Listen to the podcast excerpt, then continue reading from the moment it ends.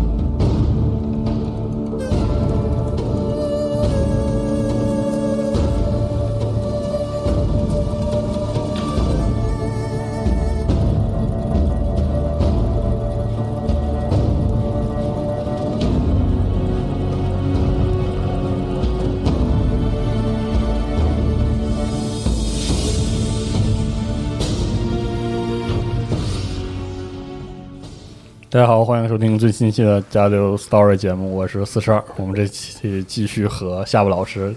开始我们的太空死灵的介绍。大家好，我是原之下巴。好，我们书接上文啊，上文我们大致说了说，说到最后吧，我们说到了这个星神。对，在上一期节目中的最后阶段，我把所有星神都拉出来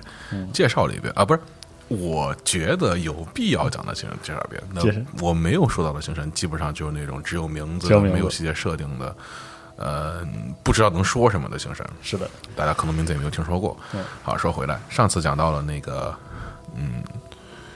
拥业者、欺诈者、外侧者、燃烧者、剥皮者、虚空龙、无尽重孙以及烈士者这么一串报菜名一样的名字。嗯。然后我们还说到了星神被打碎成了宝可梦，变成了星神碎片。星神碎片除了用于嗯战争用途之外，就是说被直接当成超级兵投放之外，还有别的功能。呃，这一次咱们就从这儿先开始讲。嗯，先从太空死灵的超光速航行开始说吧。上一次讲到了牧师们，就是说太空死灵用这个装置来骇入、来介入，呃。宁族的网道就是古圣留给宁族的网道，通过这样的方式，他们也可以进行，也可以借助亚空间进行航行。就是太空死灵本身是不通亚空间的，他们，但他们可以通过网道来在亚空间内进行高速高速移动，这个就跟宁族完全一样。嗯，啊，当然，这样的行为是被亚空间不是是被网道本身所排斥的，因为他们他们因此呢必须迅那个动作要迅速一些。而这个牧师们就是太空，就是星神燃烧者曾经赋予他们的技术。嗯，那与此同时呢，星神碎片给他们的超光速航行还不止这一种。另外一个就是他们的无惯性驱动。好，无惯性驱动是从三版开始就反复提到的一个概念。我必须先说一下，我这个人物理不是很好，所以。无惯性驱动到底是个什么概念？我自己说不上来，也没法解释。我只能 把名字给你给各位陈述一遍。就反正就是无惯性，就是速度特别快，能超过光速，跟亚空间航行瞬移差不多的速度。哦，嗯，就是他们在就无惯性驱动呢，咱们在在恒星系的重力圈行动的时候，可以达到类似于瞬移的效果。在恒星系之外，他们可以也可以以超光速航行。但这个东西它并不是太空司令本身自己的。墓穴舰船就能够使用的，它必须借助于一种呃能量网络来操作。这个网络在之前没有提过，是八版的小说《考贝利萨留考尔的伟业》这本小说里新加的设定。哦，几乎是把这东西重新圆了一遍。因为啊，刚才我们说过，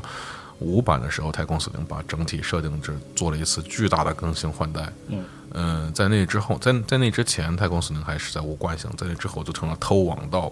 无惯性驱动这个事儿，在五版 Codex 里没有提，但是在之后六版、七版、八版、九版的描述中又再次出现，不管是 Codex 还是别的小说都出现了。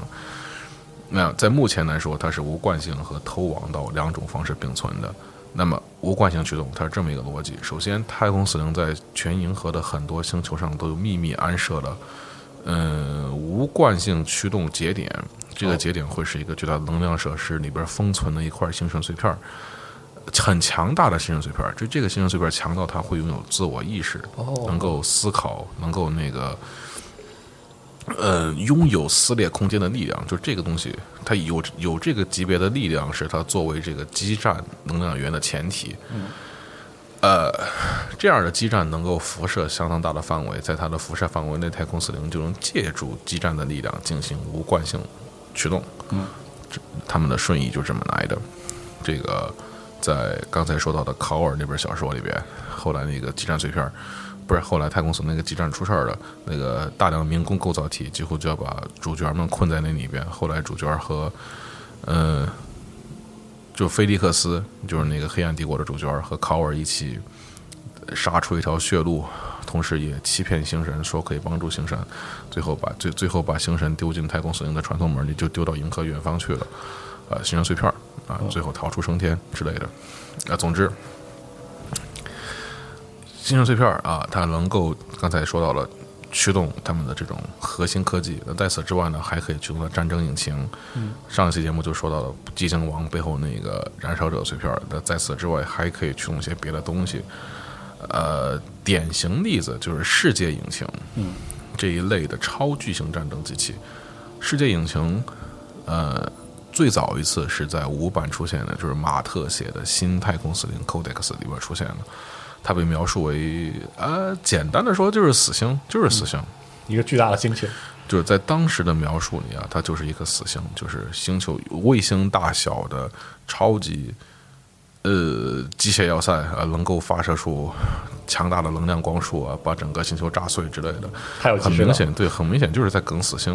然后这个东西在后来，嗯，哥特舰队二的战役里再次出现，叫黑暗王座，是就另外一颗头。那个死就是真正真实死刑，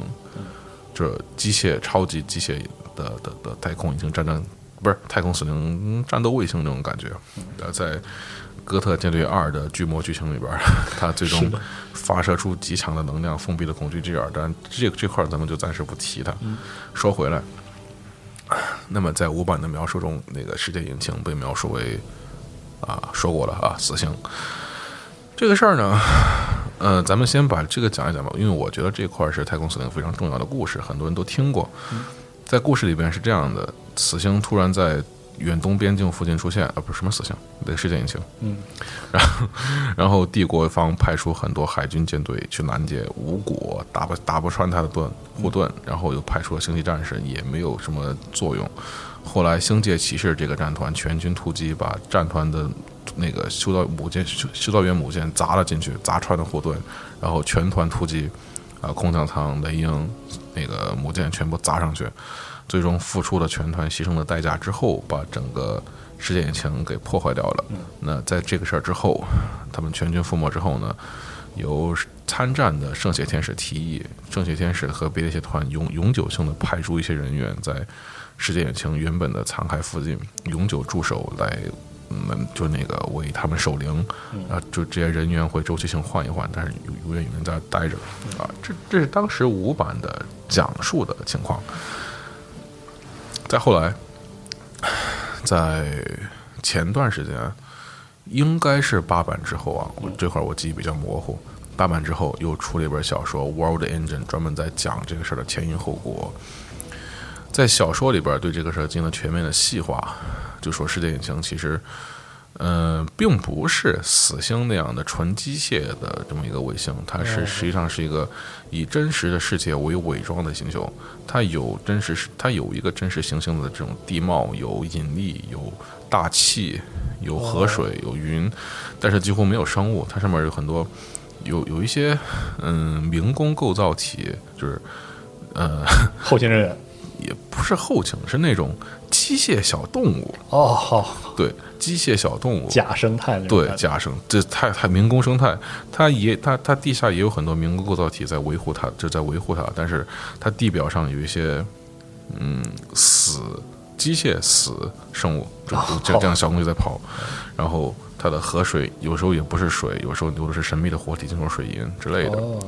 那在当这个东西非常符合老小说的风格，就是大家这四零 K 小说有时候看着很烦、很烦躁，就是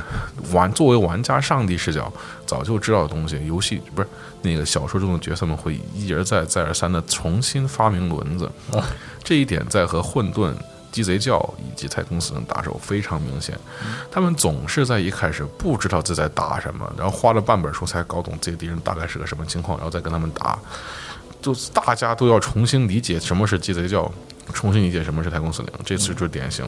星界骑士在落地之前根本就不知道 AC 什么玩意儿，哦，落地之后看着眼放绿光的基基础骷髅也不知道怎么回事儿，这打了半本书才明白。在这本书里边，他们就就在那个呃伪世界的地表不断行走，深入地底啊，嗯，和太空死灵开战。呃，在这个书里边，他们就他们的智库馆长就接触到了，呃，也不对，不是智库馆长，是他们的一位一连老兵。就这块具体细节我记得不是特别清楚。总之，他付出巨大代价之后，接触就精神链接和那个和束缚在这个世界核心的烈士者碎片发生的链接，就后者就是那个很大的精神碎片，就跟他讲述了太空死灵的大致情况，说他提到了自己遭受的背叛。哦，原则上说，星际战士是不应该和异形联联合的，但这个时候很明显，对方是敌人的敌人，他也而且而而这个这个哥们儿他也不知道太空死灵是怎么一个情况，但是星神碎片对死灵的憎恨是非常确非常确切的，他承诺一定会消灭这个太空死灵。那与此同时呢，这个世界也就世界引擎被发动起来本身就是阴谋的结果，是当地当地的二把手造反。呃，把当地的把本原本的法皇关关进了超维立方碎片儿，然后他自己又夺取了那个星神碎片儿的皮肤，就是不是皮肤材料吧，就是星神合金，嗯，Necrodemus 是一种专门为星神碎片制造身体的特殊材料，他夺取了这个材料加在自己身上，让自己刀枪不入，常规武器包括排骨自己的武器完全不能伤他分毫。以这样的方式，他再加上他的政变派就成功夺权。后来呢，呃，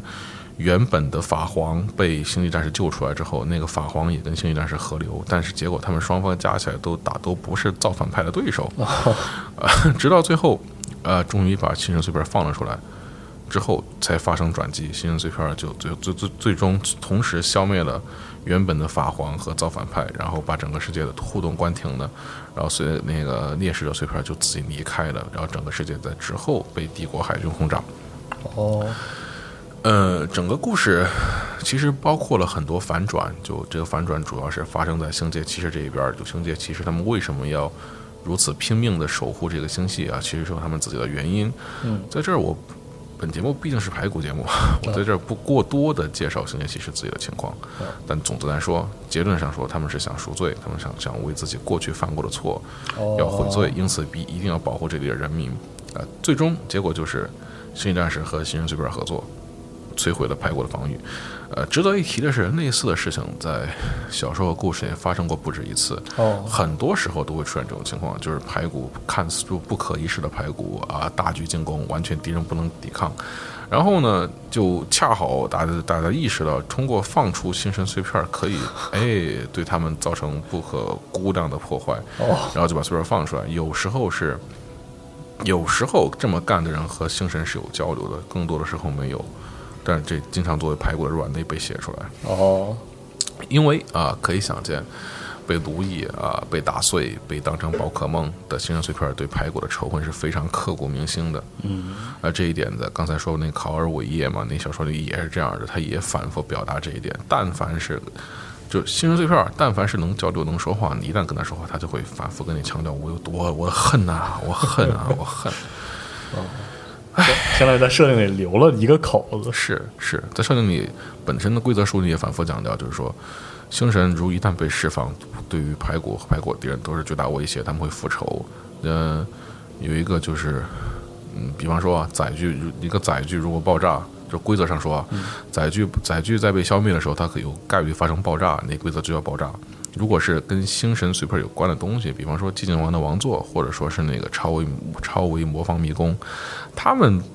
被消灭的时候，那规则叫复神复仇，那个复是那个束缚的缚，哦，就是那个呃，the vengeance of the chained，就啊，chain，对，就被锁缚的神明要复仇，就这种感觉。好，然后再说回来啊，说哦，对，说到这个锁缚，再提一嘴儿。之前讲到排骨是没有灵魂的，因为他们被他们灵魂已经被新人吞噬了嘛，没有灵魂，他们是程序，他们是机器人，因此他们就没法使使用灵能，嗯这是这是很正常的事情，就是这四 N K 设定就这个样子。你如果没有灵魂，你就跟你你就和亚空间没有关系，也进而不能引导它。就排骨的身体虽然说可以会被亚空间的邪恶力量影响，但是他们因为没有灵魂和精神，你你不能干预他们的思想，有这么一个从概念上不能干预。但是这并不代表以太排骨就完全不能使用亚空间的能量，因为啊，你虽然不能用。你虽然不能像凡人凝能者那样用自己的精神去重塑现实，但是你可以引导他的力量，能量就是能量嘛。嗯啊，因此就出现这么一个段子，在刚刚说的考尔的伟业小说里边，考尔和他的呃 PSM 小朋友们就发现那个星神碎片儿被束缚的方式是亚空间能量构成的锁链把它锁住，然后有很多民工小构造体在维护它。后来，然后之所以那个星神力量被溢散出来，就是因为大裂隙，就是九版的大裂隙劈开银河，哦不八版不好意思，八版大裂隙劈开整个银河之后，导致很多问题。一一第一个是大量的排骨设施被这个损坏，第二个是排骨的反亚空间协议激活了。反亚空间协议是寂静王当时走之前留给所有排骨的最终防御的的防御方案，就是如果说银河发生大规模现实瓦解现象，就就就像是大裂隙，发生大规模现实瓦解现象，就会很多墓穴世界就会开始自动唤醒、自自动苏醒回来。哦，啊，那么在这个事儿里面，就是它的束缚它的亚空间能量锁链被打裂的一些，然后排骨的自动维修系统是是是没有是没有能力维护维护它的，哦只是他们书里没有明说，但是我个人猜测这事儿你需要专业的古墓技师在场才行，光是自动维护。自动维修系统是不做不到的。那后来呢，考尔就发现这个事儿，就把别的就是别的那个锁链也打坏了，这样他就终于被得以释放。所以其实就是 NEC 拥有一部分束缚以能量形态控制亚空间的能力。呃，我是这么理解的，因为书里没有明说，他们只是描述了我刚才说的这么一个现象。嗯，那么就考虑到排骨是黑石的，怎么说呢？黑石技术的专家嘛，也可以这么想象。哦，这黑石技术是哎，黑石，来说说说一下黑石吧。黑石这个词儿，呃，我之前写过一篇文章啊，就黑石这个词儿在贯穿了整个四零 K 的剧情。就是它虽然是在八版才得到重新的强调，但之前已经出出现过很多次。呃，最典型的就是黑石要塞。黑石要塞因为 伟大战帅的故事啊，伟大战帅阿巴顿的故事，是的，经常提贯穿着“黑石要塞”四个字儿。它这最最早是在哥特战争，也就是第十二次黑色圣战中出现的，啊，直到现在都有。那黑石要塞，顾名思义就是黑石造的要塞嘛。黑石是一种，呃，它被描述为是物质，就就就很宽泛的两个字儿“物质”，它可以表现为矿石形态，呃，在很多世界上都有。我措词儿一下，啊，好，简单的说啊，这黑石是一种矿石，可以被采掘出来，可以被塑造，可以被塑形，可以被运用。它是一种亚空间敏感材料，哦，呃，具备两种特性，像像那个磁铁一样，它有电极。你它它要么是对亚空间有镇压和抑制的效果，要么被改变磁极，改为对亚空间有极强的增幅作用。哦，这两种磁极是可以转换的。帝国人，帝国正在研究转换技术。阿巴顿的手下已经掌握了这样的技术，呃，但是需要大量的混沌的仪式。那么排骨呢，则是更加精通这个东西。排骨，嗯、早期设定里就提到排骨的墓穴世界结构，往往都有很强的禁魔场，就是他们的亚空间在，就是说，如果一个排骨墓穴世界没有受到什么天灾人祸，没有发生重大重大灾害，亚空间力量是很难对他有影响的。但是反过来说，就也也有段子这么说的，就是一个地方被因为天文现象损毁它的禁魔场，后来当霸主醒来的时候，发现这个地方已经被已经被混沌扭曲了，这是很罕见有。哦，但总的来说，它是有禁魔场的。那么后来在黑石这个设定出来之后，就对它进行了一番诠释，就说排骨大量的将黑石呃作为建材灌进了他们的很古墓结构里，以此来抵抗在漫长沉眠中可能会遭遇的混沌不是亚空间天象。哦，那与此同时，黑石的用途很多嘛，包括卡迪亚方尖碑、呃卡迪安方尖碑，就是卡迪卡迪亚之门附近的，呃，束缚恐惧之眼的整个卡迪亚之门的那个区域啊，咒域，它里边有就有很多很多星球上就有神秘的黑色方尖碑，在卡迪亚这个星星球本身是更多的啊。卡迪安方尖碑一直以来都是一个都是一个谜嘛，直到他们在八版七版末期被阿巴顿摧毁，然后整个卡迪亚就爆爆裂开，是吧？是的，而后来就解释，所有这些神秘的方尖碑都是排骨用黑石柱子、黑石造的亚空间稳定器。他们就是正是因为他们的存在，恐惧之眼才没有扩大；正是因为他们被摧毁了，恐惧之眼才突然爆裂开来，就最终迷向整个银河。当然，这并不是大裂隙的唯一成因，有很多别的事儿也促同时促成了它，但这个是一个重要情况。嗯。呃，类似这样的亚空间真假场，在整个银河里四处都有。这个也刚好关联上呢，我在上期节目里说过的，二零零六年全球战役美杜美杜莎五号里边的那个事儿，就是就是禁魔范田碑嘛，也正好关联能关联起来。哦，都是一样的是这种东西。是的，然后黑石，嗯、寂静王的那个王朝，就斯扎拉坎王朝，是黑石科技的专家，他们也正在用黑石搞事儿。那比方说，呃，在最近的这个事件大事件去灵死域里，就李生在搞事儿。不过我们还是先回到原本的架构里去，就刚才说的星神这个事儿，我们现在再讲一讲排骨别的设定，之后我们再来进入这个具体的王朝和搞事儿的现实事情。好，然后说回来，排骨的每一版军书军书进行的背景迭代，或多或少都对之前的有一些小修小补。哦，啊，对于我个人是比较关注这个事儿，所以我发现了不少。但是呢，值得一提的是，非常尤其值得一提的是，九版书是背景量最少的一本。上上一次节目好像我说过，我记不太清了。嗯，是最少的一本，少到什么程度呢？它比它比同一批推出的《星际战士》规则书的背景部分至少，嗯，好像也就它的三分之一的页数。这么少，就是说，大家已经习惯了说你的规则数量页规则页数远少于 SM，这个不奇怪，但是背景也这么少就很成问题。那比方说在 SM 书里边，SM 详细介绍介绍了很多团战团，每个团有至少每个团有两页纸的介绍，然后再有半页纸的子战团。他介绍的是每个部门什么，比方说那个智库馆、军备库、药那个医务司。那个隐修堂之类的，就是就是他的智库办、牧师办、铸造办，他都给讲了一遍。然后他本身的战团结构啊、连队结构，巴拉巴拉全部说说了一大圈儿，还有背是背景故事这些。那排骨很遗憾，你每个王朝就给你半页纸，半页 就就半页，连带你的插图，连带你的那个王朝标记加介绍文字，统共就半页。只有只有寂静王的王朝给你给你三还是四页，我忘了。哦，反正就特量特别少。然后，呃，具体的，嗯，星际战士在部门总表之后，给每个部门都有详细介绍。排骨就只有一张部门总表，然后加加一页纸，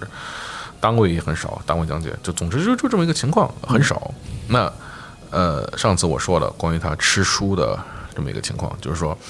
我们认为啊，我们认为在迭代后的背景，只要没有明确说本段背景已经被修改，只要没这么说，我们就姑且假设现在没有说，但之前说过的东西依然保留。好，呃，我们只能带着这个态度来看九版排果树，因为如果不这么看的话，很多事情就没有了，包括什么驱逐者的成因呐、剥皮者的成因呐、心神怎么回事啊，这这没有提，我们假定它有好的。好，那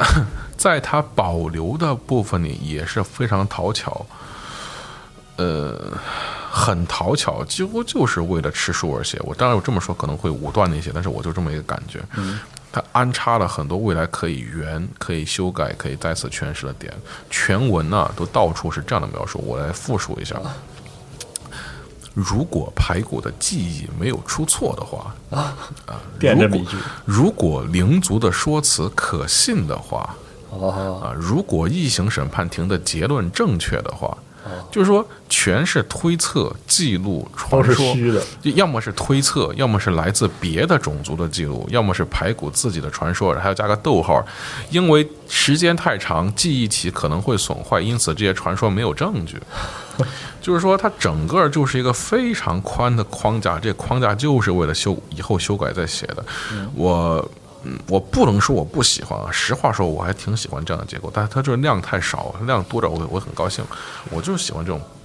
嗯，不说虚虚实实太对虚虚实实，不说太死，每本书一就给了每本书可以不一样的笔画的机会，我很喜欢这样的表述，因为啊，实话说啊，就是现在。不管是国内还是国外，讨论战士剧情的人，大家经常就抱着一两本书的一两个死细节，互相抠是吧对，互相抠，互相抠，就抠细节。我这样其实真很没有意思。我之前也说过，呃，我觉得啊，更多的是享受这个设定的基调，而不是说，哎，你这个拥业者怎么就 杀的所有人都记住你这个死神呢？你当时还当时还没有出现的种族怎么说呀？是吧？那那那个那个。呃，我这个文文化怎么就不能断代呢？是吧？我觉得这个没有必要，是的，你感受这个基调就行了。而排骨，而这种虚实是其实挺好的，它问题在于太少了，太少了。就显得特别单薄。是，呃，比方讲虚空龙，我大家都很都其实都很想知道虚空龙怎么回事儿，因为虚空龙和火星的梗太多了，大家都想知道，结果他没有提，干脆就没有提。嗯，好，那么就说回来吧，呃，就说一下，从社会结构开始说吧。好，上一期节目大概讲了讲那个什么皇皇冠世界啊、核心世界啊、简单的层级结构，法皇、霸主、领主啊这些，还有那个星神在最最最底下，呃这个是基本上就概括了排骨的社会结构，但是还是有一些小区别。那比方说，排骨是一个等级白白骨的等级制度制度特别森严，这个超出了别的斯林克种族。很很夸张，我举个例子，就是我们我们以规则来表现，就虽然说规则一般不能表现背景，但是这个我觉得特别值得一提。嗯，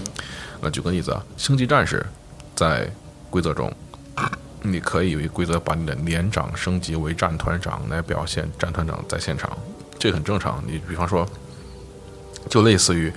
啊、IG 可以升级正规坦克啊、兽人可以升级超级 War Boss 之类的都有，排骨是唯一的例外。哦，它是这样的，排骨也可以把一个霸主升级成法皇关键词儿加法皇技能，但是唯独是排骨，它的背景描它有它背景描述不一样。就别的就别的就是升级嘛，你这个 War Boss 它是超级 War Boss 就我那，排骨不是，排骨是这样的，就那个叫法皇之手，不叫法皇，哦。就是说你不是他成了法皇，是他代是行这个，王朝的法皇觉得你这个人很有本事，哦。宣布你是他的代官将军，他把法皇的权力下暂时的赋予你，让你代行他的力量。啊，因此你有法皇规则，但是你并没有真的是法皇。你就不能成就为那个，就小段子，就是它规则上其实没有什么区别，但是就这种小段子，他很 很刻意的在强调这一点。那又比方说，嗯，是星际战士啊，我们举个例子，战团长在场的时候，连长依然可以当当军军队主将，你甚至可以让那个你的药剂师当主将。嗯，排骨就不行，排骨这个规则是这样：只要寂静王在场，寂静王必须是主将；啊如果他不在，则霸主必须是主将。都必须是。如果都不在，则领主必须是主将。啊如果从上到哦不是口误啊，这还有个法皇是吧？啊对如果没有寂静王，也没有法皇，没有霸主，而且没有领主，整个统治阶级都不在，这之后你才能够选择别的，像什么技师啊这个人当主将。哦，卡了巨死，对，就是这样子。他就是说在，即便是在规则设计方面，他仍然不忘记，时刻都不忘记给你把他的经典封建制度给你强调一下。嗯，我觉得这事儿作为他的虽然是规则啊，但是把他的社会结构表达的很很好，非常非常那个非常呃森严严谨是，的反正这种感觉。然后呢，排骨整体上啊，就就首先，首先咱们不能把武士和不朽当人，因为他们他们确实就是就是就就是自动机器人，没有个人意识，也没有记忆。嗯但是排骨的人，就是说能够当成人的那那个级别的人，他们都嗯，通常非常高傲，非常狂妄，就这是排骨的整体特征。他们首先会认为自己高于别的一切的劣等种族。这个所谓的劣等，通常来说就是血肉种族，就是劣等的。啊，他们高于别的血肉劣等种族，这第一。第二，同时他们又理所当然的觉得，哎，我的王朝呢，毫无疑问也高于其他的王朝。哦，在这个前提下，他们的很多行为，呃，很多行为在外星人眼里，比比比如在在人类眼里，排骨的很多行为是完全不能解读、不能理解的，不知道他们在想什么。但实际上呢，嗯、虽然说比较疯癫啊，他们但是有一个大方向是一致的，所有排骨贵族就是领主往上的级别就是贵族，贵族霸主法皇，所有的贵族的大方向是一样的，就是他们都希望能够光复属于排骨的、属于太空司令的银河。他们在七版的时候就有一个特殊的阵营、特殊分队，当时每个种族都有，就是非常背景像特色的分队。他们当时的名字就就叫群星光复军，就非常哦有这个特色。然后刚才说到疯癫，我再来解释一下疯癫这个事儿。太空司令经过了一场持续整整六千万年的长的长长大沉睡，在沉睡期间啊、刚才说到离子聚能虫这个东西，对他们会抽出一些算法错误和系统 bug，这种 bug 是必然存在的。有时如果只是如果只是程序上迭代出问题，或许还可以解决；有的是物理性的损伤，哦，比方说在就就是也有可能他们的那个大脑发生呃损伤，可能是朽坏，可能是锈蚀，可能是遭遇别的动别的影响，比方说。磕碰了，恒星爆发啊、哦高强度辐射把把把你照坏了。比方说那个地质运动把你磕碰到了，是还有别的亚空间影响也有可能，反正什么事都有可能发生。那么在漫长的睡眠中，大多数，咱们就先不提不是人的武士和不朽，但是大多数高级贵族他们也会有损伤，很多排骨就变得有点疯。这个疯有很多种表现，有的人会产生偏执，嗯、比方说，有的排骨贵族会认为，啊、会认为产生极强的排外感，就是排外不仅是排外星人，也排别的排骨，坚拒绝和任何王朝建交。哦，有的人会变得非常好战，有的人会变得非常害怕，避世，就就把带着自己的王朝躲起来，什么人都有。但是疯癫现象非常常见，哦，就很少有正常人。在在在六千万年之后，很少还有正常人存在。可以理解，那其中比较典型的就是叫赞德拉克的一位老将军，是索泰克王朝的代官将军。代官将军就是刚才说了那种就是对法皇之下最大的官、最大的军事指挥官，这么一个情况。那赞德拉克就，赞赞德赞德拉克这个老将军就比较的堂吉诃德，哦，他陷入堂吉诃德式的疯狂。为什么说堂吉诃德？因为他整个背景就按按他写的。首先，他有一位身边的侍从，一位贴身保镖，就不断的在他发疯的时候把他拉回来。第二就是他的规则里边就他有一个规则叫间歇性疯癫，就每回合会发三种疯之一，有一种疯叫那是什么？是太阳风磨坊？太阳翻磨坊吗？冲锋！啊，就这么就就就就很直观的堂吉诃德梗。哦好，那么冲锋冲像风车冲锋啊。哦，那么这位老将军，风将军、老将军，他是他人人气其实很高。是我没想到他的太空司令有这么喜剧风格的设计，他的风法是这样的：他认定所有的敌人、所有的友军都是巨王者。就首首先，他没有把自己认认知为铁骷髅死人，哦，他认为自己是活人，他认为所有人都是活人，他认为所有人都是巨王者活人。他看见人类，他会觉得是矮小的巨王者；看见兽人，会觉得是肤色发绿的巨王者；哦看见泰伦，他会觉得是别的巨王者王朝养的凶兽。哦，他会有一种非常，呃，以非常圆的方式把这些事都圆成是巨王者干的。哦他觉得所有人都是活人，都是同胞，那就因因此引发了很多问题。比方说，他觉得，打仗他他觉得打仗归打仗是吧？但是大家都是同胞，你打完之后不杀敌将，敌将应该尽量不要杀，还而而且要代以同胞之礼。哦他会把敌军将领抓到自己船上，啊，不是，应不是抓，叫友善的请到船上俘虏过来，活着安全的俘虏过来，然后就开始讲讲讲怪话，讲他们巨王者的怪话，就把对方当成自己人来讲。很多人就然后还请对方吃饭吃大餐什么的，整全整个全船人都知道老将军疯了，但都都都在配合他演。那有时候举个例子，就是他有可能他船上监狱里关了不少各种族的别的种族军官，就关不下了，他他还把他们关船上，就就同胞之礼嘛。这时候有时候他的那位侍从，他的禁卫奥比龙就看不下去了。就会想，就会设法把把，就会设法杀掉一部一部分或者所有人，把他们从气闸丢出去，然后再跟再跟他老将军说发生了意外，就类似的封建非常非常常见。那其中驱逐者封建之前说过，就是呃执着的想要灭杀一切活物，就是封建的典型情况。嗯，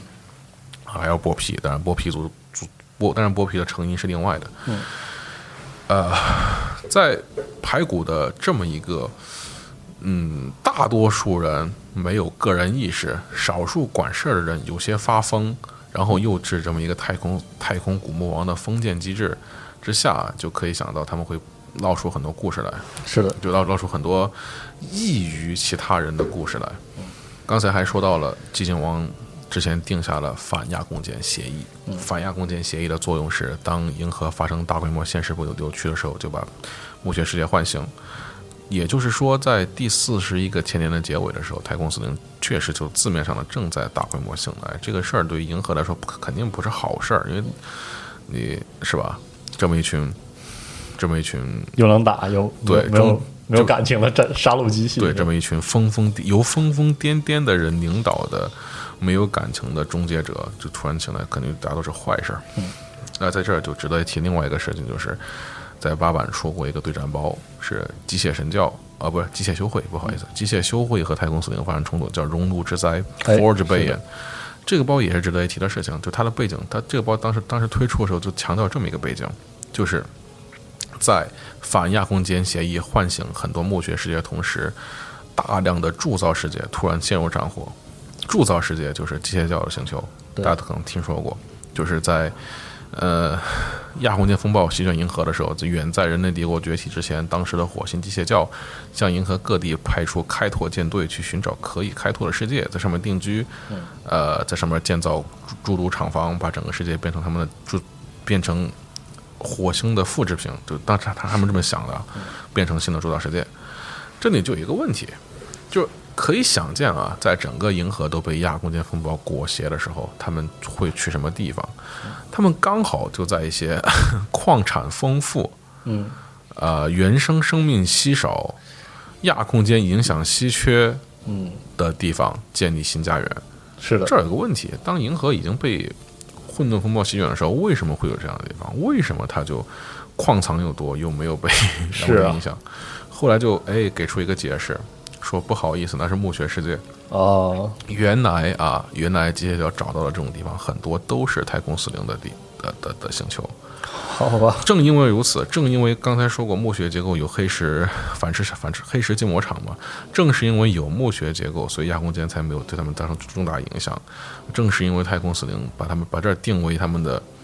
休眠之地，他们才会灭绝了很多生命，才会有很多的矿藏，也会有很多黑石。呃，然后又引出另外一个设定啊，就原则上说，大家可以想象，当机械神教决定在一个地方扎根的时候，他们势必会大量开采开采矿场，把整个世界转化为工厂结构，会大量掘地，会掘地三尺，把挖穿地形。为什么就没有发现墓穴结构呢？是的，有另外一个设定，就是说，太空司令之前讲过，掌握大量的超维技术，超维超空间，就是他们能够制造呃。人工制造维度断层，就是他们在另外一个亚亚维度加息里边，他们和现实界有微妙的偏差偏移。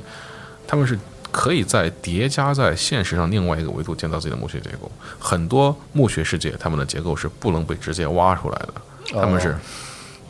这块，其实我也不知道怎么不太好形容。是这块就 大家可以当成另外一个很酷的设定来听啊，就不不需要琢磨它的细节。大概就是你挖，你可能从那个墓穴中挖过去了，但那个墓穴不存在于是它不它不存在于现实世界上，它是一个叠加的亚维度，它不是我我我我用的亚维度这个话，因为它是不它不是亚空间的那个东西，它是怎么说呢？alternative dimension 这种感觉，高维度的存在，dimension face plane 维度位面，嗯，这种词儿，它它它它是三体里那种，比如说那种三体三里那种子维度的有有小型世界的可能有可能会这么解释，但是总之就是说，他们一定是物，就强我我这么强调，是因为它一定是物质宇宙的事情，虽然很魔法很科幻，但是是物质宇宙的事情。跟亚空间没关对，仍然没有涉及到魔魔法层面。那总之，有可能这么人安居乐业几千年，把地心都挖穿了，仍然看不到墓穴世界。突然，亚空间反亚空间协议激活了，墓穴世界开始苏醒，他们回到了这个，我们又跳又跳转回了这个物质宇宙，就撞上了。嗯，当他们开始苏醒的时候，哎，就发生了冲突，因为机械教在这个时候也正在全银河开采黑石，很多是黑，因为黑石对于帝国来说，黑石是在卡地亚爆炸之后，在卡地安之门倒塌之后，他们才开始认识到黑石的重要性。嗯，就在这个时候，他们发现两个事儿：第一，哎，很多铸造世界不知道怎么，好像就有很多黑石矿藏，哎，好巧好巧啊！第二，当他们开始挖的时候，太空死灵就醒了，哦，于是就撞上了。对，在各地机械教世界都爆发大量冲突，这个就是墓穴世界的一个情况。好，然后呢，墓穴世界的设计目的啊啊，你可以想见，它就是为了度过漫长的六千万年时光。但是这时间确实太长了啊，中间就发生很多事情，包括但不限于恒星爆炸呀、潮，比方说什么变成红巨星啊、变成超新星啊这种事儿，包括亚空间风暴，包括别的四零 K 特色天文异象，什么事儿都有。对，那甚至有可能被卷入其他种族的毁灭战争，就是说他们可能不注意这个墓穴世界，刚好就把星球炸了，也是有可能的啊。总之，很多呃太空死灵沉睡的世界就这样被 remove 掉了。呃，好的一面是啊，不是对他们来说好的一面是啊，活下来的世界还有很多，呃，但是活这个词儿可能不太适合。是啊而这些而这些星球正在寂静王的安插的计划下开始逐渐醒来。啊，我们现在就就说醒过来这个事儿啊。当一个墓穴世界开始苏醒的时候，首先激活的是民工构造体，就大量的后勤人员。对后勤人员，蜘蛛、甲虫、幽魂，还有那个天发行者。天发行者是火力最强的的的护墓者，就是呃守墓人，守墓人，这么说，守墓人，守墓人。对啊，他们会醒过来，就民工构造体就第一批苏醒之后，他们其中负责战斗的就开始就开始就开始巡逻，别的就开始呃迅速的唤醒还在沉睡中的战士，嗯，会首先唤醒士兵和战争机器，哦，就是嗯基层的军团，就是之前已经说过，军团就就 legion 这个词儿，会唤醒 legion 和基础的战斗单位。Legion 和 Armory 就是分别就是太空神的那种那种自有有自我意识的战车和那些武士和不朽。当唤醒相当数量的这种战士之后，他们才会转而去把贵族叫起来，然后哦让贵让贵族一让让贵族一醒来就有一支军队替他调遣。嗯很合理。然后呃，在墓穴世界完全苏醒之后，他们则会在地表上就会平地穿出很多他们的古代墓穴结构，同时也会激活很多远古的太空防御系统。就是说，也就是说，如果一个某个星球哎觉醒太空死灵，当敌人发出求援信号，然后在发信号之后就就就被弄死了。嗯，然后之后，当帝国舰队赶来增援的时候，就会发现太空司令已经把地对空、地地对太空的平台已经全部全部整出来，随时可以迎击。哦，这是一整套系统。然后呢，与此同时，太空司令啊、因为他们的牧师们，他们和豆芽儿也有一点很类似，和灵族有一点有一点很类似，就是说，灵族经常被描述为他们到处藏匿网道入口和网道大门，就是说，可能说有个世界看起来平淡无奇，结果突然有一天光芒一闪。啊、从窜出来一堆稀哎，从稀薄的空气中出现一道一道门，从门里面就出现灵族武士、灵灵族支派武士和战车什么的。这个事儿呢，在新设定之后，在排骨身上也会有发生。嗯太空死灵的墓穴世界上面可能会有这种情况，当地的当地老百姓啊，在这安居乐业几千年，完全没有发现什么异状，只是有一些神秘的啊，不知道什么用途的，在自己来之前就存在的古老的岩石废墟，嗯，也是石头做的，感觉没什么特殊的呀。结果它是石石拱，它那个石木墓室门，就是说，它通往太空死灵的控制的网道片区。它有时候也会像杜燕一样突然闪光，然后从那边走走出大量大量的武士来，太空死灵武士，然后然后重新摧摧毁整个世界。呃，在墓穴世界觉醒之后啊，很多太空死灵贵族他们的看法是不能不应该把把那个活活物留着，他们有时候会肃清整个世界，哦，把所有生命都干掉，包括但不限于动物和植物。呃也有的人会刻意保留一些生态区，甚至会保留保留当地的活人，以此来展现自己对对凡人种族、对活人的优越性。哦，还有一些太空死灵比更为特殊，比方说在之前讲过的世界引擎上面，就故意保留了人类奴隶和人类和别的种族的奴隶。太空死灵有有民工结构，有民工构造体和武士，他们根本就其实根本是不需要这种奴隶的。是的，他们通过这种方式，只纯粹的展现自己的优越性，哦，就比保留区还要更进一步，就一定要展现我不仅优于劣等的血肉种族，而且我还要奴役他们给我干活儿，非常有仪式感在里边儿。哦，它很恶趣味，觉得就可以可以说是恶趣味。是的，那么除了墓穴世界自己的构造和唤醒流程之外，太空死灵同时还有很多，嗯，基于他们的机械身体的特点。那很明显，机械身体肯定是比肉人能扛一些。是的，也就是说，太空死灵有很多，嗯，只有他们自己能够承受得住的科技。呃，我举个例子啊，就大就星举个例子，就是《星际二：虚空之疑战役》里边就会告诉你说，呃，进化者的风暴战舰啊，他们使用非常强大的能量科技，如果是活人就会被就会被直接烧死，但不不被辐射死。但进化者是机器人，所以只有他们可以操纵这种战舰。哦太空死灵有大量类似的科技，尤其是他们的呃非惯性驱动。呃，太空死灵的非惯性驱动很在启动的时候很有可能会直接杀死所有活人，包括他们的很多在重力场内的的的的的加速或者转向都有类似效果。他们大量武器的辐射能量的逸散的辐射能量也是致命的。嗯，只有他，所以说最后就只有他们自己能操作，换着活人必死无疑。对，呃，与此同时呢，在漫长的太空航行中，太空司令也掌握一些呃相应的技巧。呃，他们作为机器人，在在新的小说里，就是新的九版小说讲述屈灵死域的故事里面，就提到有一个太空死灵霸主，他可以加速自己的时间，就快进。直接快进快，比方说我上船了，是吧？我点按我快进到船到位为止，就歘就快进过去了。啊，他就可以这样，就以此来提升攻击对，熬过熬过漫长的时间。他他直接快，就是他从乘船那开始，他就快进到我下船，啊，中中中中间这一块他就他就不管了。哦，还可以这样，然后然后如果中间出事儿是吧？那那那再再让别人再再让别人把叫醒，类似情况也有，就是他可以通过他们的机械身体和机械脑子，他们就可以做到很多活人做不到的事情。嗯，啊，再说个题外话啊，在斯林 K 那个游戏，就格拉迪乌斯，就那个、被戏被戏称为太空被被戏称为斯林 K 野蛮四 X 对，对，四 X，那四 X extermination。Extermination, extermination, extermination。不知道为什么串串到了这个神秘博士还行啊，他是呃它它它作为类似于文明，但是没有任何文明要素，只有互相杀全家的这么一个非常符合设定的这么一个四杀游戏里边啊，就那格拉迪乌斯里边就有一段暗示啊，这个暗示我个人觉得不是特别有说服力，但是我就把我就提了，毕竟有，就是说他暗示说，经过一段一段研究发现，他们发现泰星人泰族啊哦泰族的生理构造很类似于巨王者啊就是活的巨王者啊，就就就就这样没了提了一句，没了。撩拨一下社对，目前这块儿是没有任何官方设定背书的，但是据我所知，所有的这样这种游戏在制作过程中都会请 GW 的 IP 部门对，就兼修有过目，他是不能够自己写自己发的，哦，所以说我就 是吧，是吧？就留个窟窿在里，就我们就假定啊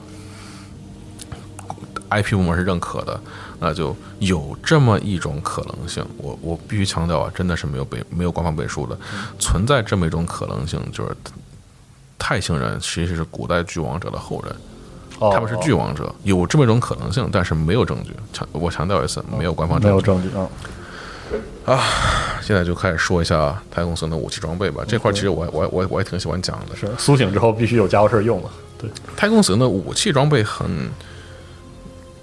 黄金科幻，我这么说很星战的感觉，而不是特别战锤。我我我我先报菜名，我报一下。太空死灵的基础武器叫叫高斯分解枪，高斯这个词儿真是分解枪就是所有所有的太空武士、太空司令武士装备的基础武器。这个武器的效果，大家如果看过九版的发布 CG，就就就能看见，他们一枪把埃及打成灰，然后打打中修女，把修女的手分解掉之类的。高斯分解枪能够把所有的东西 啊，包括血肉啊、盔甲呀、骨头啊、金属啊，全部打碎分解成原子。这个过程不是瞬间发生的，它会会会就大家可以看蔓延，可以看 CG 啊，因为那个 CG 就 G G W 专门说过，大家可以第一次看见高斯枪的实际效果，绿色绿色闪电一过，然后东西全部分解掉，就这个样子是的，啊。高斯这个名字是吧？人名。下一个武器特斯拉武器，你看特斯拉又是一个人名，就是说，而高斯和特斯拉这两个词儿的这两个名字的共性，就相信不用说我也知道。对，特别光有那个劲儿，闪电就是传统科幻名词儿，传统物理经经典物理学家名字，再加上闪电的效果。那高斯是绿光闪电一闪，把东西分解成原子。那特斯拉呢，就是单纯的闪电，闪电能量。但是它的它电弧是被描述为 living lightning 或者是 living arc，它是活体电弧，哦它会在嗯目标身上或者多个目标之间不断的跳跃折射，哦，把东西就烧得更糊一点儿。啊、高斯武器不是特斯拉武器，一般一般一般是规则是，如果你就有概率造成更多的命中，就是就表现它的活体电弧在不断闪耀。嗯。然后下一个是粒子武器 particle，呃，particle weapon 这种武器多见于，嗯，我想一想啊，古墓方尖碑就是那个最大的金字塔、顶上就是一个就是粒子轰击鞭，然后他的那个冥宫蜘蛛和幽魂都可，冥宫蜘蛛、幽魂以及三圣精卫都可以带粒子武器。嗯，粒子武器被描述为使用微型。呃，极细微的反物质粒子射流进行攻击啊，反物质，啊，好，我我我相信听众听到“反物质”三个字有很多想法，但是我请大家不要想太多，别想太多，反物质 antimatter 这个词儿挺酷的，就不要想什么一个反物质原子什么碰撞一下把把什么什么炸掉，呃，先别管这个啊。总之反物质挺酷的，就暂且接受这个设定就好了啊。总之它是反物质，不要再问太多了啊。反物质射流，然后呢？驱逐者驱逐者教团就现就现在那个驱逐者有三种嘛，分别是那个就 CG 里出现的荒蝎驱逐者，就三条腿儿，拿着拿着弹刀砍人的，是的，然后是幽蛇驱逐者，就是有蛇身，同样是近战的。还有就是灾蝗驱逐者，就是蝎子、蝗虫和蛇。灾蝗驱逐者是老老老模型的重新设计版，计嗯就是用反重力平台飞起来的打打打枪的。那驱逐者教团的远程武器一般叫憎火，就憎恨的恨，火焰的火，憎火武器。这种武器是他们特他们专属的，专门用来杀活人的东西。哦，可以让活物体内的原子互相排斥。这个描述很，这个描述其 这个描述很直观，就是原你的原子突然开始排斥起来，就就互相互相互相远离，以此来造成迅速的、迅速大、迅速的身体大爆炸。嗯，然后此外还有什么？哦，对，基于等离子科技的末日武器，比方说末日方舟有一个叫末日加农炮啊，比方说那个冥宫末日行者有末日爆裂炮，他们是发射 呃强悍的等离子火球，啊，因为那个四零 K 里边等离子这东西一般一般一般是被描述为恒星的力量，太阳之光，是就是他们的他们的离子科技是远远超过其他种族的。举个例子，它不过热是吧？啊，随威便打，威威力更强，效果更猛，而且，嗯，值得一提的是，那个专门举个规则叫叫磁力收束场，呃、就是可以想见他们是怎么一个收束过程打出去，呃，就是磁力收束场的效果是有特殊保护啊，就是在那个冥宫末日身上有的，然后就还有什么哦，死光 Death Ray。死光这个名字一听就又很传统科幻，就又又又回到之之前说过的那个飞碟上面去。死光 Death Ray，死光在灾年轰炸机和啊、刚才说的那个方尖碑上面都有，就是那个金字塔上面都有。死光进行持续性的高能照射，反正就是、焊枪就是传统激光，经典激光武器哦。啊。还有什么？对，超像位剑，啊，战点战武器。这超像位剑、战年虚空之刃，排骨的呃近战武器 Hyperface 超像位剑 Hyperface Sword，描述是它可以同时进入这把武器，同时在多个维度上进行高频震动，这样可以贯穿一切物理防御。大家我知道大家听这又又有很多问题想问，不要问，不要问，我我先说完啊。酷就行，我先说完，还有虚空之刃啊，虚空之刃可以在攻击的瞬间破坏受害者的分子粘连性，破坏分子结构，让他们碎裂开。哦，然后战连就是战连是非常单纯的能能量能量武器，在上面汇聚极强的能量。但值得一提的是，呃，战连在远征就是在四零 K 的在桌游的远征模式，就是剧情模式中，战连有一种超级升级，把它升级成呃。以超光速进行斩击，打出大爆裂效果的武器来。好，哇，挺哇哦，停停停停停！各位有很多想法，我知道各位有很多想法，是千言万语啊。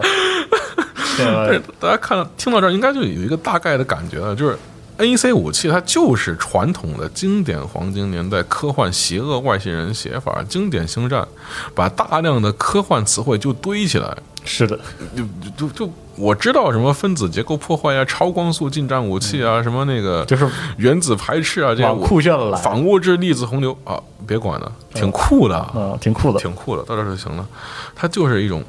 整个 N E C 的武器风格都是这个样子，科幻词汇堆砌。我再重复一次，科幻词汇堆砌，这么堆起来的效果很酷，但是不一定符合物理学。是呃，不要过脑子啊，这个这部分对你过脑子就。就甚至就不体面了，就是的。而这一点呢，和很多四零 K 种族是不一样的，很不一样。那我举个例子，就连渔民，就就连以科技发展为代表的泰星人，也不是这么对科幻词汇的。那以帝国呢？帝国武器大大多数是帝大叫结合科幻和奇幻词。是的。呃，宁族也是这样，就宁族不是应该这么说，宁族结合科幻奇幻词。帝国在这个基础上，帝国还要加很多，就是刻意做的很原始、很暴力的。的的的东西，是的。比方说帝国那个最传最典型的星际战士爆石枪是吧？爆弹嘛，嗯，就就就就是子弹，呃，它就就会爆炸的子弹。呃，如果说，嗯，灵族武器是科幻词儿，不是。呃，传统武器加上一些经经典的精灵设计，加魔法词儿，加科幻词儿，而帝国武器呢，比较偏向于欧洲中世纪那套东西，就呃，尤其是基督教，他们会大量使用欧洲从中世纪到后来的大量的老的不是火器，他们会大量使用很多连中国连中中文都没有正常翻译的火器所谓的，各种各样的各国的独特的炮啊、火枪什么的，然后在前面加半截科幻词儿，呃。就显得有一些笨重和历史感在里边，而排骨就完全没有这些东西。排骨就是疯狂的加东西，加科幻词儿。嗯啊，还有什么？哦，对，再提一个吧，素子剑。素子剑就是新的霸主模型，就优势上都有。素子剑就是发射一道超光速的裂片儿，啊，就轰入超光速素子狂暴轰入敌方载具。啊啊嗯，就这样，就就就就这样吧，挺帅的。大家就不要不要再问了啊。我也很想问，但是 后来放弃了。哦，挺帅的，帅就行了。这就是排骨的命名风格。呃，再他再再说点别的东西啊，包括什么？我我再提一下，他们的载具有量子盾，量子盾这个量子怎么怎么个量子我也不太清楚。嗯，反正是有。哎，对，然后量，然后他们的呃那个那个那个墓穴战舰，他们在把投送兵力的时候会使用量子黑洞。呃，描述是这样的啊。巨型墓穴战舰会在要攻要入侵的星球上方投放量子黑洞，将几百万太空死灵机械武士直举直接投送到敌军腹地去。哦，量子黑洞怎么回事儿？呃，几百几百万这个 millions 这个词儿又怎么回事儿？我也是放弃理解的。但是我想说的是啊，就这种科幻质感，大家应该是能从这些词儿里面体会到的。嗯，太空死灵就这么一个设计，它非常独树一帜。在它在它它在这个魔法世界里，它非常强调科技科幻感。也是高强度的那种技术，对。同时，它和泰星人的那种高达科幻还不一样，它是经典科幻邪恶外星人，是的，这样的。然后再让我们先继续说，刚才哎讲过了去灵死域，我们说去灵死域吧。去灵死域是九版的一个大事件，重大事件，特大事件，特别大。它紧接着八版的大裂隙之后出现，大裂隙是。银河规模的现实崩溃，大的亚空间风暴撕裂全银河，把世界拖入混沌深渊。那去灵死域就是完全反过来的，它是反向死灵阵啊！死灵阵是西格玛时代那边那那那加什干干的事儿，嗯，驱灵死域则是这边的寂静王干的事儿，两边都是 呃死灵之王啊，但是这个具体死灵的方式略有偏差。嗯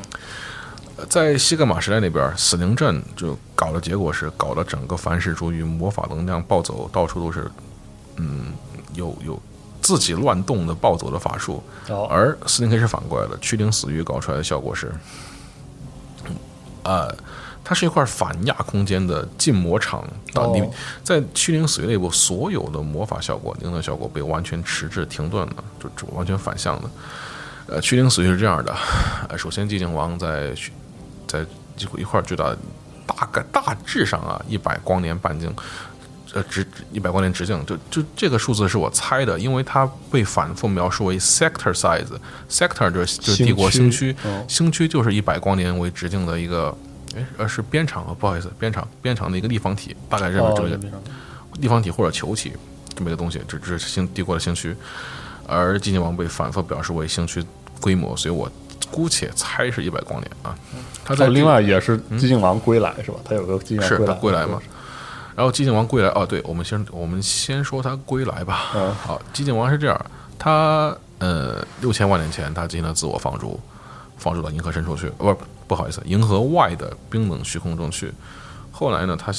当时他乘着他的旗舰，他的旗舰旗舰叫湮灭之歌、s o n g of Oblivion，名字还挺帅的啊。是的，他旗舰上带了不少自己人，他他来自斯扎拉坎王朝，就是他的名字叫斯扎拉克，来自斯扎拉坎王朝。斯扎拉坎王朝代代都为古代巨王者帝国提供三圣中的寂静王席位，就寂静王这个席位永远是他这个王朝出的，几乎是啊。那总之，他带人走了之后，他个人想法是这样的：他首先他他有一个很强烈的赎罪的心，他觉得是自己把整个种族、把整个巨王者文明害成这个样子。是如果他当时不，如果他当时不去打古圣啊，或者说如果他不跟星神做交易，不做这个，不至于此。这是一方面。第二方面是，他觉得自己要负责，他必须，嗯、做点什么来改变现状。那举个例子，现在所他们所有的人民都失去了灵魂，失去了肉体，这是不对的。嗯，他希望能够逆转身体转换。啊，总之他离开了。他离开之后就发生了很多事情，因为他离开，他干的第干之前也讲过，他发他干的一个大事儿就是他把总控程序给破坏掉了，他不再具备呃奴役所有人的力量，他不再能强命强制命令所有人。那在这个事发生之后，就立刻呃斯扎拉坎王朝就立刻遭遇了大规模的反攻倒算。啊，也不是不能理解，是吧？就有双方在反攻倒算他。第一方是，呃，古圣倒下了，是吧？那跟着古圣的同盟种族，以比比方说灵族，就自然是非常憎恨就干这事儿的的的太空死灵。那斯扎拉坎是作为寂静王本人的王朝首当其冲，这是第一个。第二个就是其他的王朝，也要也要找上门，你可以想见啊，因为确实这事儿是他干的，是吧？然后就出事儿了，呃，各王朝的贵族领导者们分态度还是不同的，态度好的就只是骂他，呃，大家就很怒啊，是吧？大家大家需要你为你你是末代寂静王啊，同时你是最后的三圣，你。最高议会就剩你，那么你就要为所有事儿负责。那你你不在了，你的王朝就要负责。你人死债留是吧？嗯，哎，你不是很强吗？你不是很屌是吧？现在就不行了呀。是的，好，态度好的人就是口头发表意见，有的人是激烈抨击，有的人是开骂，有的人要求你负，刚才说要求要你要你要负责嘛？你怎么负责？人不在，你不负责，你王朝得负责是吧？就开就就开始。实际的攻击也开始了，打仗也打起来了，抢东西也开始抢了。寂静王给自己的斯拉拉坎王朝留下了很多好东西，包括说他有最强的，他最好也不不不能说最强吧，他的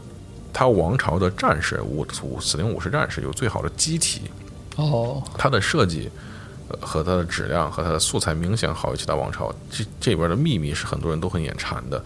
那同时呢，大家也相信，你说你是末代寂静王，你我你家里肯定有很多宝贝，是吧？也不管是太空死灵还是还是灵族，都都都都想得得到这些东西。呃，就发生了大规模的针对斯扎拉坎王朝的反攻打算，呃，冲突。嗯，在这些冲突中，呃，斯斯扎拉罕损失非常惨重，但他们坚守了坚守了下来。那同时呢，当时举旗要去打他们的很多太空死灵王朝，也就声称什么你根本你我现在王也不在了，嗯是吧？你你们算什么呀？你们狐假虎威，你们你们还不如你们还不如把你们东西都交出来。但斯扎拉坎的人，就是他的贵族，坚持声称王会回来的，寂静王哦一定会回来领导我们。啊，你们你们现在说的这些话，等他回来之后，你们敢不敢当当着他说啊？就努力坚守，努力奋战。那与此同时，另外一个事儿就还发生另外一个事儿。寂静王在离开的时候，他留下了三圣敬畏，大多数三圣敬畏。三圣敬畏在过去六千万年中，就是六千万年间，大多数死灵都沉睡的啊，除了那些还在互相反攻倒算攻打的死灵之外，大家都沉睡的。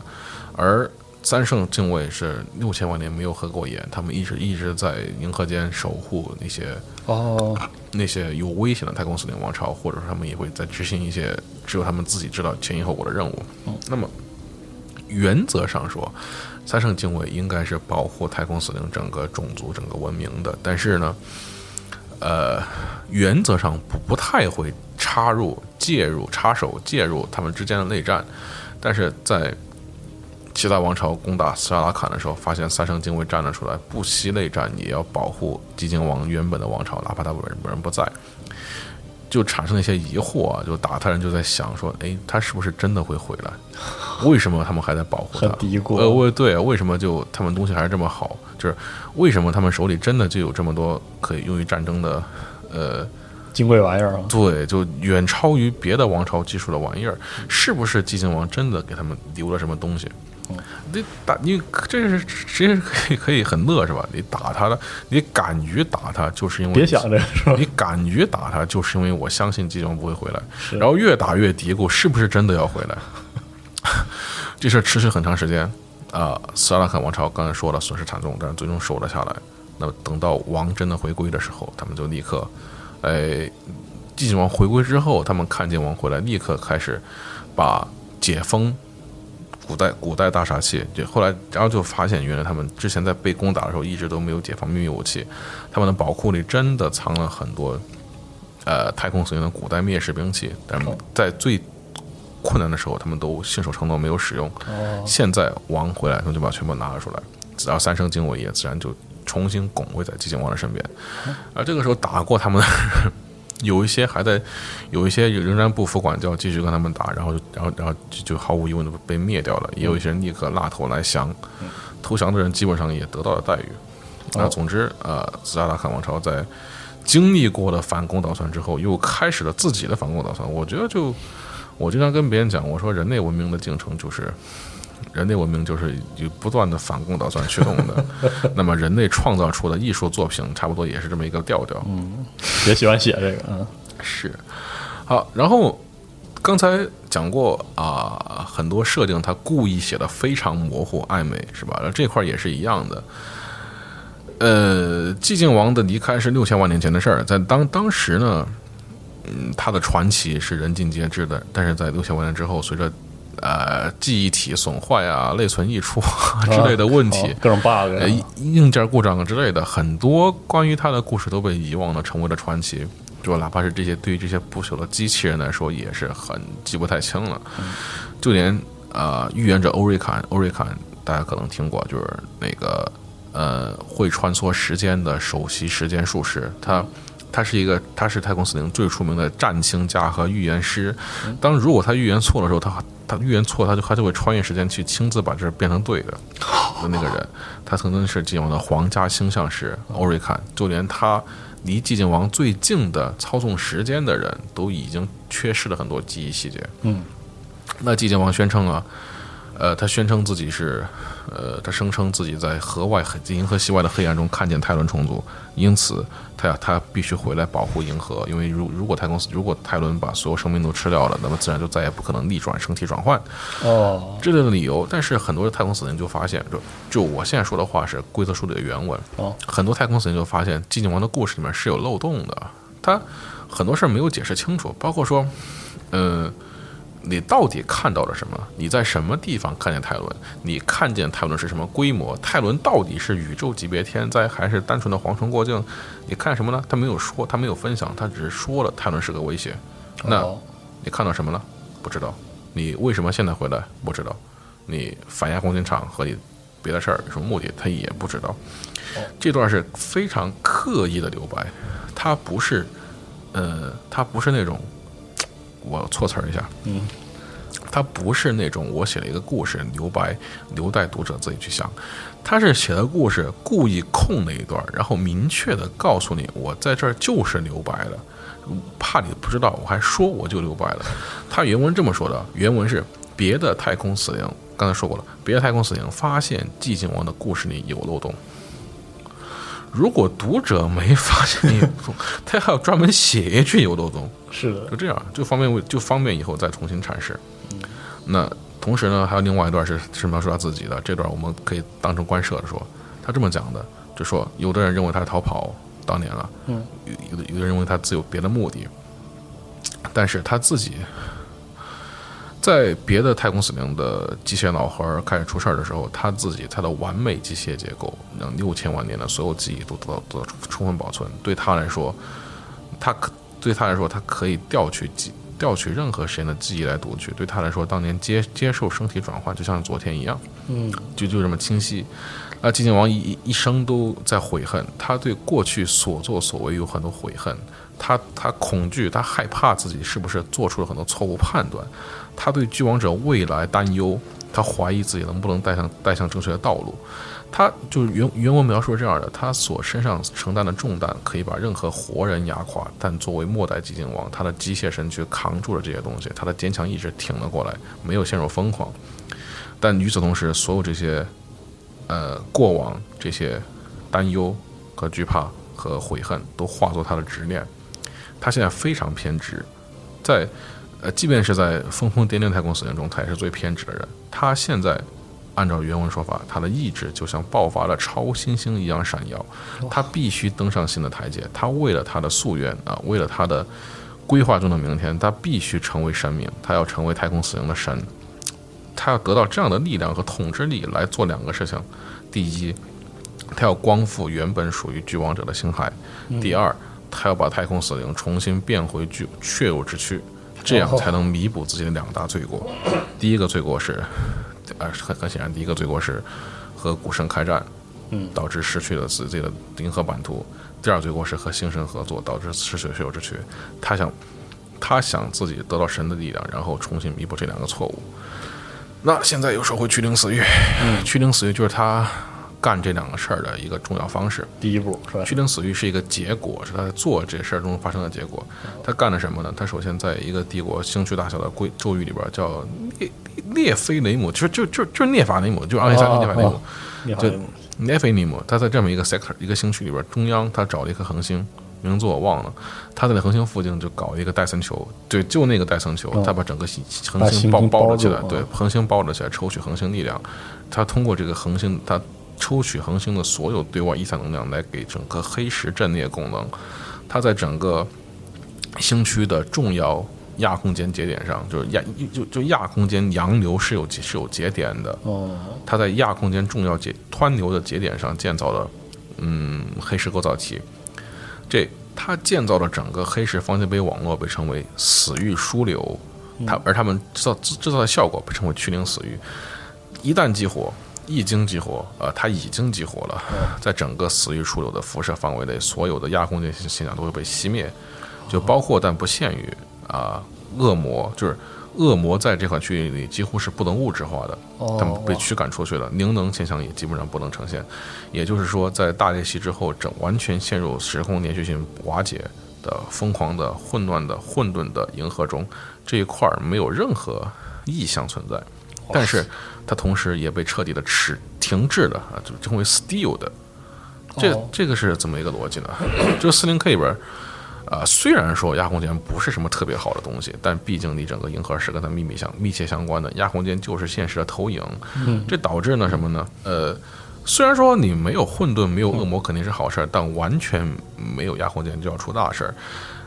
在上一期节目中，我们已经讲过，灵魂是和阳光剑有关的。太空死灵是唯一没有灵魂的种族啊，当然，这除了那些少数不可接受者基因之外啊，它是唯一没有灵魂的种族。它和阳光剑没有关系，它就是程序而已。但所有活物的灵魂都是有关联的，也就是说，当它开启死域场，它把整个阳光剑切裂之后，所有的活物就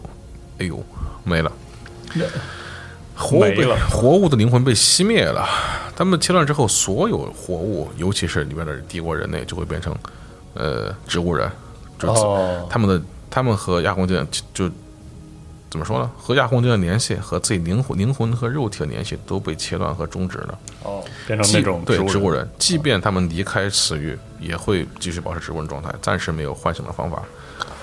那对于这个事儿跟跟个人意志有关系，意志一般的平民可能就会直接完蛋，意志坚强的相对啊的星界军的 IG 战士能坚持更久，那星际战士那自然就再厉害一点，但所有人只要进去就会感到明显的他的影响，就明显被被他影响。嗯，那与此同时，呃，帝国帝国星船完全依靠导航者运作。进不去了。对导航者对导航者来说，这块是一个是一块黑域，完全不能进出。他们一旦一旦进入之后，帝国船只就几乎只能靠正常常规方式航行，哦，这进行跳跃非常危险，只能短跳，非常危险，而且会几乎总是会出出那个导致导航者伤亡。哦，那灵能更是不能使用，啊，灵能者全部受全部受损严重。那与此同时，还不止这些东西，呃，帝国常说万机有灵嘛，对机魂、机魂、机魂，就连机魂相关的东西也被镇压了。哦，唯一的例外是什么呢？就是信仰的力量。这具体怎么回事没有解释，但是，呃，总之信仰是有用的。那比方说，修女的那种，比方说战战斗修女对皇帝、对帝皇有虔诚的信仰，比方说国教的传教士对帝皇有坚定信仰，呃，星际战士他们有强烈的，就是星际战士的信仰，星际战士星际战士信仰非常强烈，他们并不是把帝皇当成神来崇拜，但他们但他们有信念有信仰，他们对于帝皇对于原体的信仰，这些都能。有很好，就是牧师的战团教派的信仰，这些都能让他们有更强大的抵抗力。就修对修女是最特殊的，修女的强烈信仰让他们几乎没有受到任何任任何影响。哦，呃，但是反过来有个段子，就是说个题外话啊，在死鱼类唯一一个有信仰却还是没有任何用的，就是机械教，就很神秘。呃，就机械教在在就是在九版总规则里就有一封信是机械教在在场的人写写给火星的，就有问题，他没有道理啊，为什么？就，这当当然当当然他他原文不是这样的，啊是我给他进了艺艺术化的加工，就没有道理啊，为什么战斗修女和国教的人就没有事儿，我们就有事儿？这帝帝皇就是奥米里西亚。是吧？奥米里西亚就是帝皇，他们是一个人。我们对对奥米里西亚的虔诚信仰，为什么不能拯救我们？呃，这就这事儿有很多种解读。嗯，比较乐的一个解读，我个人比较喜欢。但是我先说啊，这个我不能保证它的真实性。这是玩家解读，其中我喜欢的一个就是戒教并不是真的信仰，他们信的并不是真的神，因为他们信的机械神其实是假的，就是有这么一个说法啊，啊，有这么一个说法，就说机械神其实是虚空龙，或者说跟或者说是跟虚跟虚空龙密切相关的不存在的虚构信仰，嗯，并不是真的什么神明，哦，因此他们信仰没有效果，呃之类的，呃，怎么说呢？就刚才我说的这一段是猜测，这个猜测出自九版规总规则书出来之后，就是当时太太空死灵自己的圣典还没有出嘛，很多人就开始期待啊，说我既然都有这么一个事儿了，那我是不是等我太空死灵的自个儿的书出了，我就知道真相了？我虚空龙到底有没有关系，对吧？啊，我之前讲过的，翻开看没有虚空龙。哎，根本就没提，笑死人了。就翻开之后就发现没有虚空龙的专栏，就没有，大部分还以为他要提，结果就没有。这事儿这是目前就成了一个无头悬案。嗯，好，说回来，那驱灵髓搞出来之后，它还有好几个目的。第一，它镇压了亚空亚空间，它驱逐了恶魔和所有混沌异象，它重新回到了平稳的。呃呃呃呃呃，就就就就寂静王斯扎拉克只想过平稳的生活，是吧？平静的生活，平静生活，哎，这种感觉，回到了平静的世界啊！这个世界里没有亚空间异象，没有稀奇古怪的、超脱于物理法则之外的事儿。太空死灵最最最熟悉的就是物理法则嘛，就没是，没有那之外的事情了。呃呃，与此同时啊，所有的活人都就范围内的活人都变成了植物人。呃这两方面，第一是他们清他们净化了那些净化那些害虫，嗯叫既是混沌也是活人。第二，他们得到大量没有意识和灵魂的肉体。哦，这些事儿，就他们就把他们就把大量的把大量是变成植物人的帝国人就人类就运走了，运运就在启明者泽拉斯，就是当年搞，就启明者这之前说过，就是当年当当年搞生体转换的人，在他的带领下，大量的的的民工构造体和古墓技师就把这些活植物人、活人就搬回去，开始研究能不能怎么转换，能不能，比方说，呃，他没他没有具体解说怎么实验，但是我猜测啊，可能就包括什么，能不能把太空熊的意识重新导导进导进肉体啊，哦，类似呃，或者说能不能研究他们的身体结构，我们来制造制造血肉肉体啊这个事儿，哦，该做研究，对他来说是一举两得。这个事儿呢，呃，刚才说过激将王的目的是吧？不管是光复星海还是反弹是逆转血肉改那个生气转换，都是很有帮助的。只是有一个小问题，就是它等于是宣万国，它同时 就字面上的宣的万国，是的，他干的这个事儿是四零 K 四零 K 宇宙中所有人都不能接受的，势必要和所有人开打，而且已经开打了。就帝国和就帝国和就，当然帝国反应帝国反应比较慢，但是帝国是第一个，帝国就打起来了。在这事儿发生之后啊，反应是这样的：首先混沌就嗯没有插手，估计也不能插手，范围内所有混沌现象都直接被消灭了。嗯，那豆芽呢？豆豆芽反应特别快，豆芽关闭了驱灵死域内所有网道门，关了，拔腿就跑。一小撮兽人，一个兽人的哇，从这个地方的那个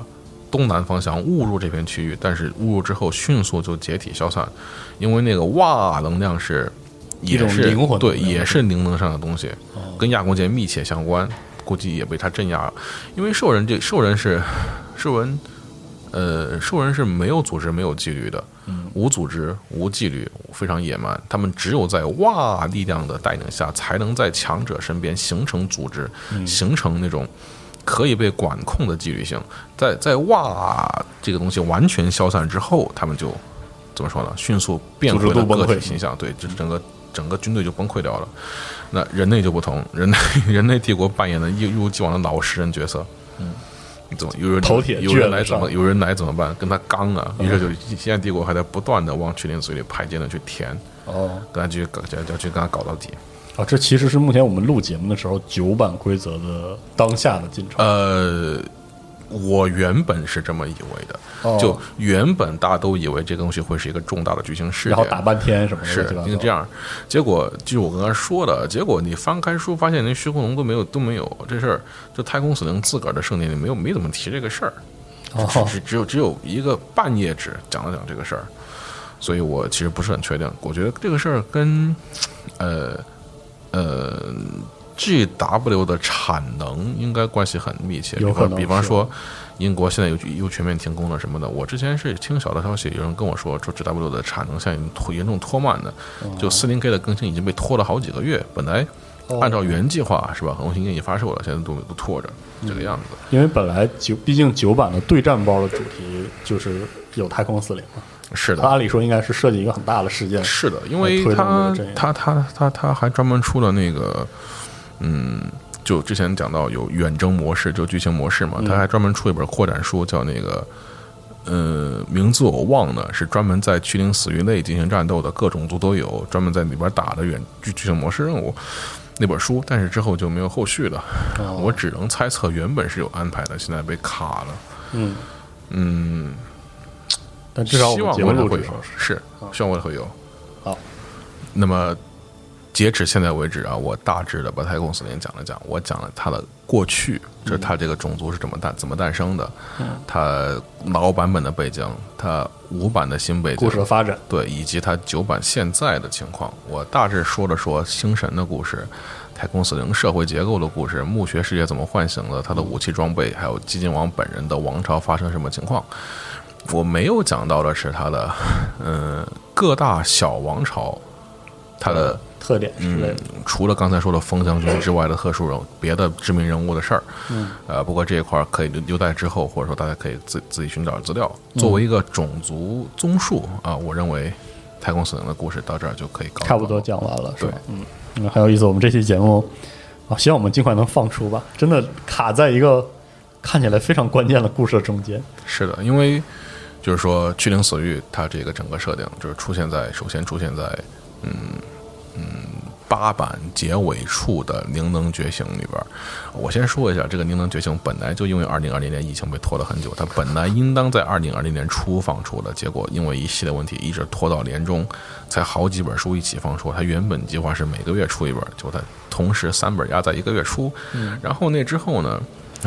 这总规则把这个事稍微延续了一下，然后就卡在这儿了，之后之后就没有再有更多的新的进展。呃，希望啊，太空死灵故事能够进展吧，因为说实话，它现在规则更新、模型更新，很多人在玩，很多人喜欢。是的，我个人也希望把它的更多新故事带给大家。如果啊，等到哎它出新的东西之后，咱们可以再继续就此再谈一谈。再补充一下。是的，好，那我们这期这个太空死灵的大致的综述就告一段落，感谢夏武老师，我们下期的战锤节目再见，好，谢谢大家，再见。拜拜。